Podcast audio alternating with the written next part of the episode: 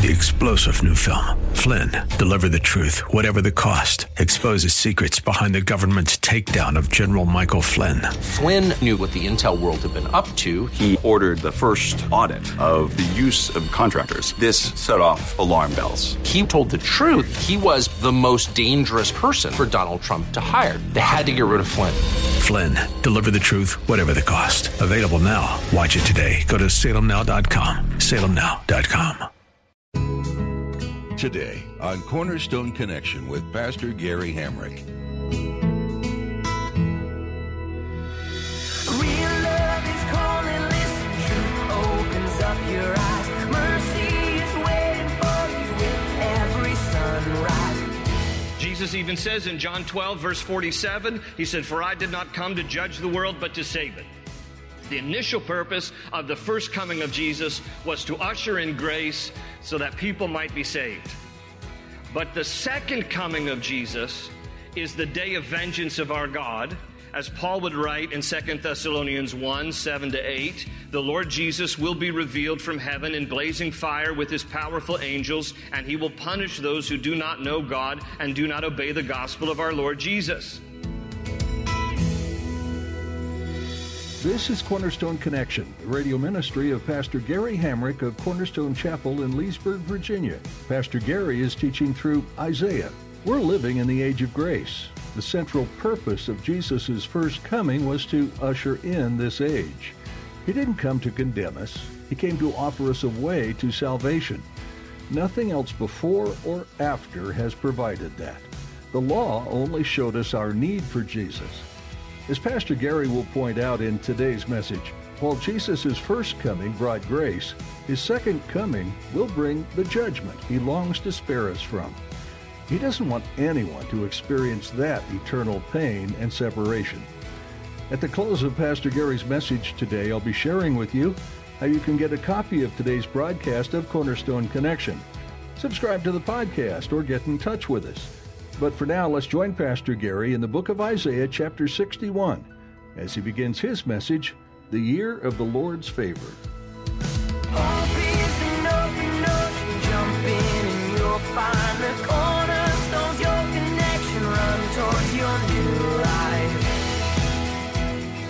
Isaiah chapter 61, I'll read the first three verses. The Spirit of the sovereign Lord is on me because the Lord has anointed me to preach good news to the poor.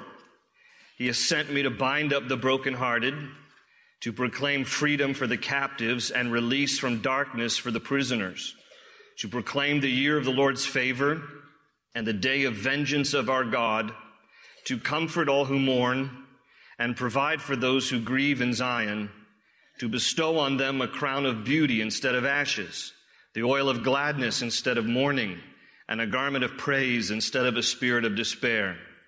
They will be called oaks of righteousness, a planting of the Lord for the display of his splendor. Now, for you note takers, there are a number of passages in the Old Testament that we call messianic passages. And by that I mean a messianic passage is a portion of scripture that speaks about Christ before Christ, but which would end up being fulfilled by Christ. This is one of these passages. What we're reading here in Isaiah 61 is a messianic passage. Isaiah was inspired by the Holy Spirit to write 700 years before Christ about Christ that would all be fulfilled in Christ. This is one of these rare messianic passages that, if, if, there's any doubt whatsoever, we have the Bible as the best commentary on the Bible as to whether or not it's a messianic passage. We know it is because when we read in Luke chapter 4 during the ministry of Jesus, he actually goes to the synagogue in Nazareth, opens the scroll of Isaiah to the passage I just read, and read most of what we just read together. And then he rolls up the scroll and he sits down and he says to all those in his hearing in the synagogue, Today, this scripture is fulfilled in your hearing. Meaning, these verses here from Isaiah 61 that point to Messiah are fulfilled in Jesus as Messiah. And Jesus even quotes these verses and says about himself, I've come to fulfill these. So let's see that story in Luke chapter 4. If you have your Bibles now, you can go to your New Testament, go to Luke chapter 4. And I want to just share this occasion with you that I'm referring to when Jesus picked up the scroll there in the synagogue of Nazareth and read the verses, most of the verses, some of the verses that I just read to you at the beginning of our study. So here we are, Luke chapter 4 and verse 14. And I'll read verse 14 down to verse 30.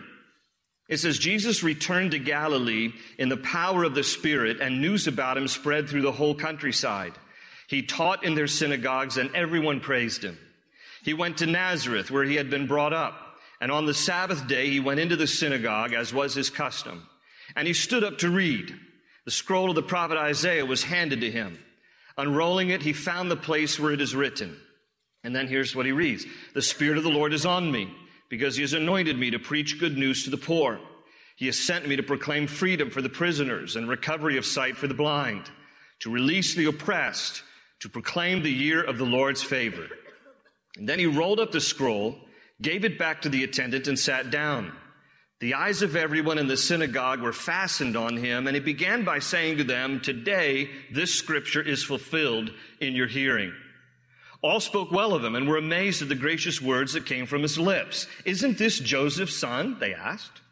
And Jesus said to them, Surely you will quote this proverb to me Physician, heal yourself.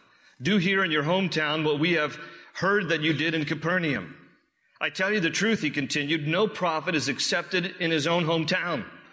I assure you that there were many widows in Israel in Elijah's time when the sky was shut for three and a half years and there was a severe famine throughout the land. Yet Elijah was not sent to any of them, but to a widow in Zarephath in the region of Sidon.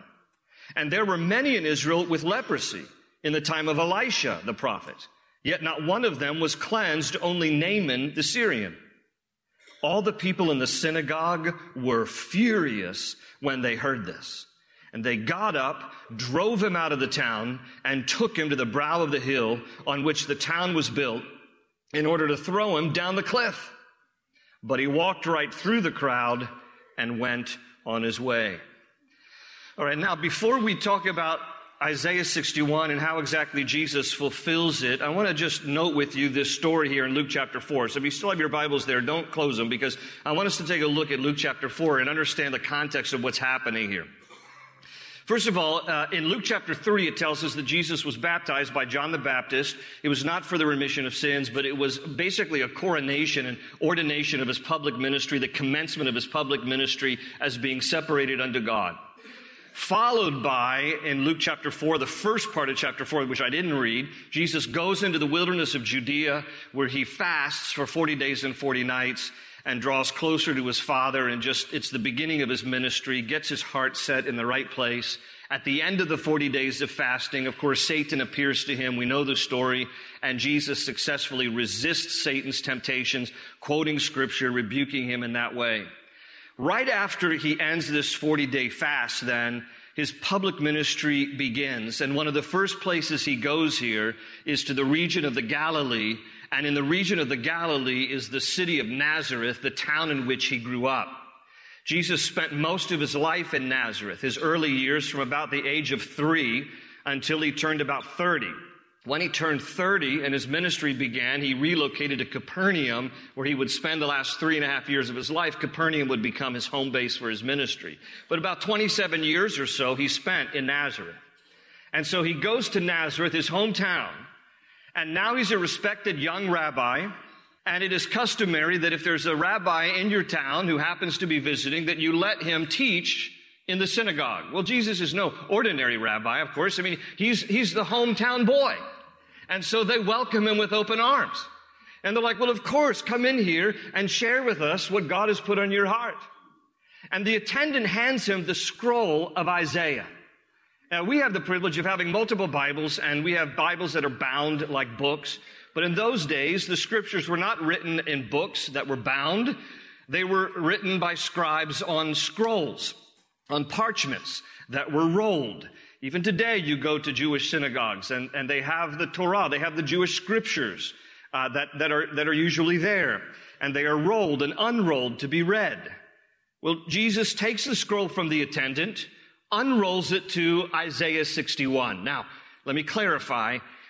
Chapters and verses were not added until the 13th and 16th centuries AD.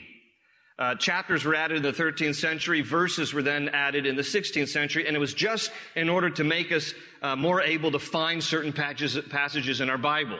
But originally, the scriptures were written without chapter and verse delineation. So Jesus is not literally turning to Isaiah 61. We know it as Isaiah 61, but he's intentionally turning to the part, the part of Isaiah that he knows speaks of himself. And he turns here to what we know as Isaiah 61 and, and he reads this portion. Now I want you to notice the part that he reads compared to what Isaiah gives us in Isaiah chapter 61. When you look at Isaiah 61 versus Luke 4, you'll note with me that when Jesus starts reading what we have as Isaiah 61, he reads all of verse 1 and just a portion of verse 2 and then he, he puts a period there basically, rolls up the scroll, hands it back to the attendant, and sits down. Now, this was typical for a rabbi. When, when you're about ready to launch into your sermon after reading the scripture, the rabbi would sit, would sit, and then often in those days, the congregation would stand for the duration of the teaching. yeah, that's to keep you awake. So he sits down. Now I want you to notice where he stops reading. In Isaiah 61, he reads all of verse 1 and then he reads just the part of verse 2 that says to proclaim the year of the Lord's favor. That's where he ends, period. He puts a period. He inserts punctuation there. Now punctuation is important, friends, because punctuation can change the whole meaning of a sentence. You know, for example, if you were to say, let's eat, comma, grandpa, That means, Grandpa, let's have a sandwich together. But if you leave the comma out, now you've just made Grandpa the sandwich. So what Jesus does here intentionally is, is he inserts a period by the fact that he's done. And he rolls the scroll up and he hands it back to the attendant. Now, why is he done? And, and notice the, the delineation between the first part of verse 2 and the next part of verse 2. He ends where he says, and declaring the favor of, of, of the year of the Lord's favor. The next part of verse 2 says, and the day of the vengeance of our God. The day of vengeance of our God. Now here's the reason why he stopped just where it says in verse 2 to proclaim the year of the Lord's favor. He inserts punctuation there because he follows up by saying, today this scripture is fulfilled in your hearing. If he had read the next part about the, the day of vengeance of our God, he would not have been able to say, Today this scripture is fulfilled in your hearing. Why? Jesus, his coming happens in two phases. The first coming of Christ, which has already occurred, and the second coming of Christ, which is yet to occur. When Jesus first came, his ministry and his mission was for salvation. It was a time of grace. Jesus even says in John 12 verse 47, he said, for I did not come to judge the world, but to save it. The initial purpose of the first coming of Jesus was to usher in grace so that people might be saved. But the second coming of Jesus is the day of vengeance of our God as Paul would write in 2 Thessalonians 1, 7 to 8, the Lord Jesus will be revealed from heaven in blazing fire with his powerful angels, and he will punish those who do not know God and do not obey the gospel of our Lord Jesus. And in between the first coming of Jesus, which is about salvation, and the second coming of Jesus, which is about judgment, there's this gap. There's this pause. We are living right now in the pause. We are living right now between the first coming of Jesus and the second coming of Jesus, which means we are still living in the year of the Lord's favor. There is opportunity for people to still be saved and to respond to the love of Jesus and the good news that He died on a cross for your sins, that you might humble yourself and invite Christ into your heart and live your life in devotion to Him. We're still living in the year of the Lord's favor. That's what this means for us. We're living in this gap period. It still applies to us. Now keep that thought in mind. I'm going to come back to it. But I, I, want to clarify what's happening here in Luke chapter 4. So still keep your Bibles open there to Luke chapter 4. And I want you to notice that when he says to them, today this scripture is fulfilled in your hearing, he is making the direct statement, I'm Messiah. They all knew this was a messianic passage, but for him now to say, hey, by the way, this is being fulfilled right now in your hearing.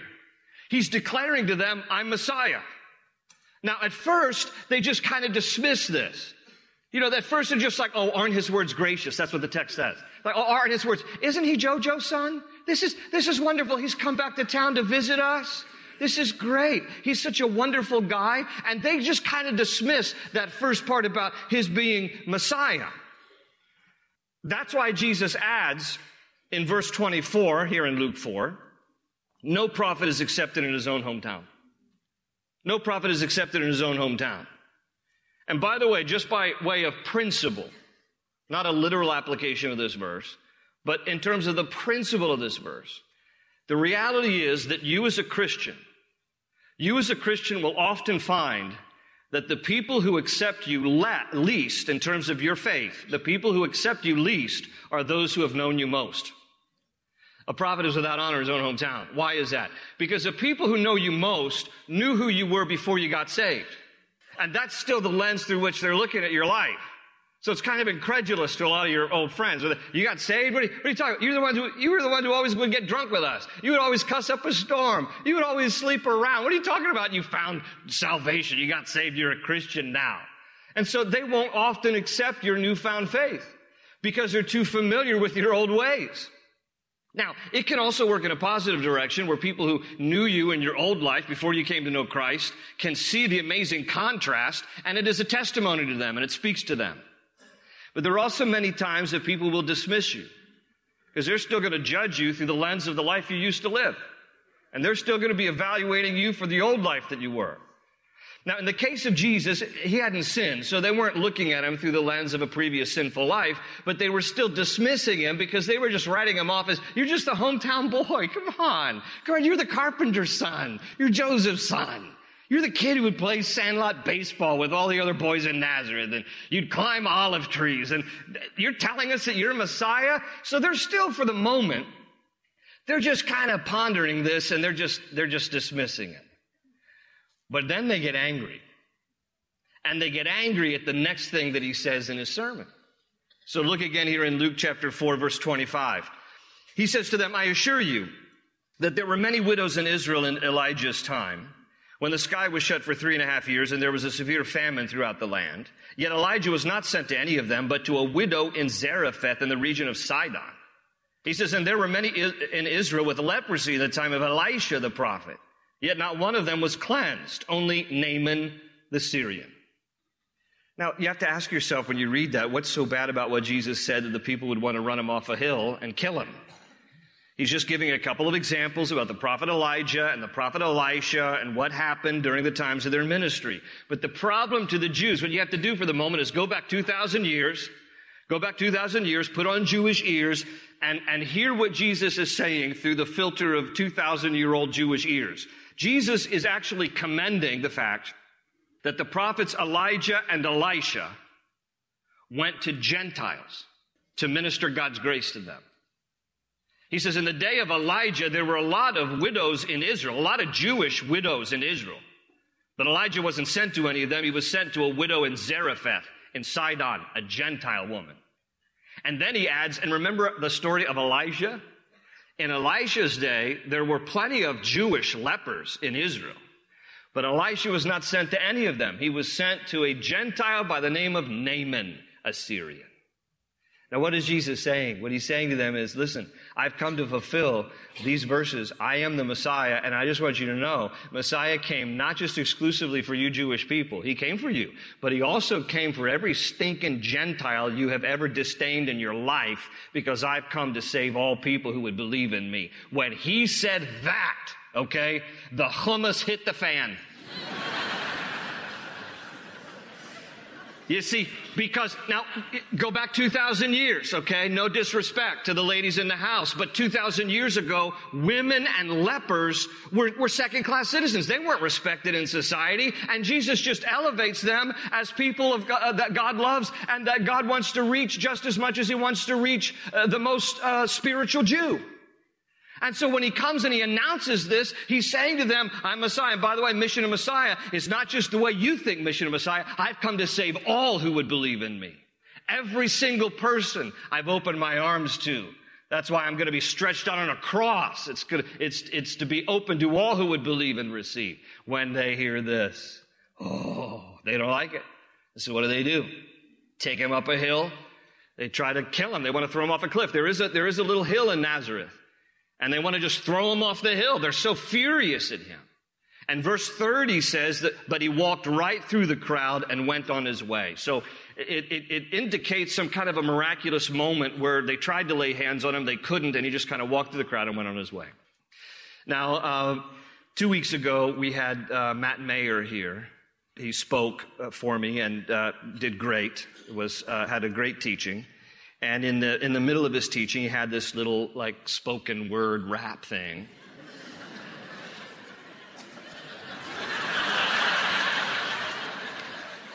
And I just kind of got up at the end of the service and jokingly said, you know, I got to work on one of those. And, uh, and, I was just joking. And then I've had since then uh, several people come to me like, hey, when are we going to hear that little uh, spoken word rap thing you're going to do? So, um,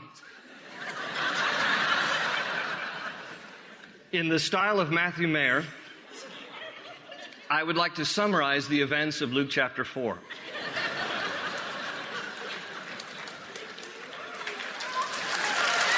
Uh, don't clap yet.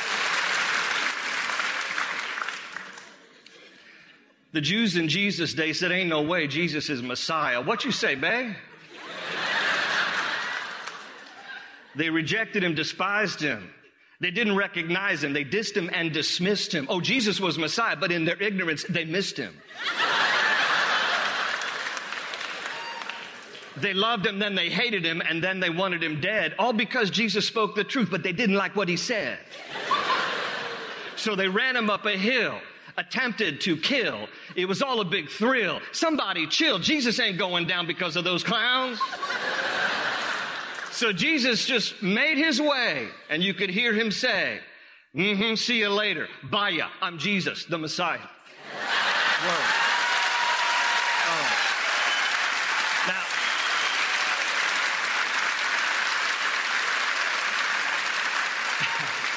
So, listen, the crazy things you people make me do. Uh, I guarantee you're not getting that in the Catholic Church today, friends. You're not. You're not getting that in the Catholic Church. And you're probably never going to get that again here from me. But anyway, just having fun. So let's go now to Isaiah chapter 61. See if I can reel this back in.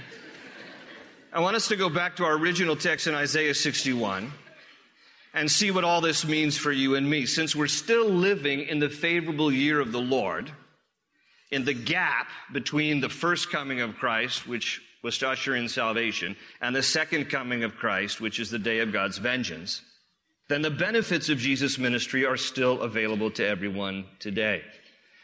I'm going to read verse 1 again in Isaiah 61. It just simply says this The Spirit of the sovereign Lord is on me because the Lord has anointed me to preach good news to the poor. He has sent me to bind up the brokenhearted, to proclaim freedom for the captives and release from darkness for the prisoners. Isaiah here uh, mentions, and Jesus confirms by reading this in Luke chapter 4, four things about the ministry of Jesus. And here they are. Number one, to preach the good news to the poor. Number two, to bind up the brokenhearted. Number three, to proclaim freedom for the captives. And number four, to release the prisoners from darkness.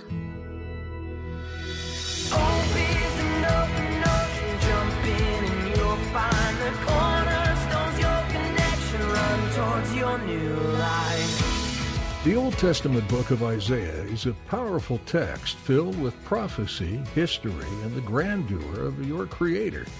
God uses Isaiah to teach the Israelites about who He is and what He expects from those who call Him Lord.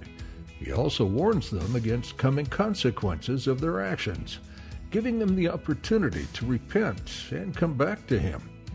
Isaiah also tells of a coming salvation, the child who would one day die for the sins of every person on earth, the Son of God, Jesus. There's much more to learn from Isaiah, so we hope you'll join us again here on Cornerstone Connection. If you missed any part of today's teaching from Pastor Gary, You can listen again online at cornerstoneconnection.cc. We have a mobile app as well, allowing you to take these messages with you on the go. Find a link to download at our website or search for the Cornerstone Chapel in your App Store. Do you live in the Leesburg area? If so, we want to meet you. You're invited to join us this weekend at Cornerstone Chapel for a time of worship, fellowship, and studying the Bible with Pastor Gary. Our services start at 8:30, 10, and 11:45 a.m. each Sunday, and childcare is available. You'll find all the information you need about the church on our website. Again, that's cornerstoneconnection.cc. That's all we have for today. Thanks for tuning in to Cornerstone Connection.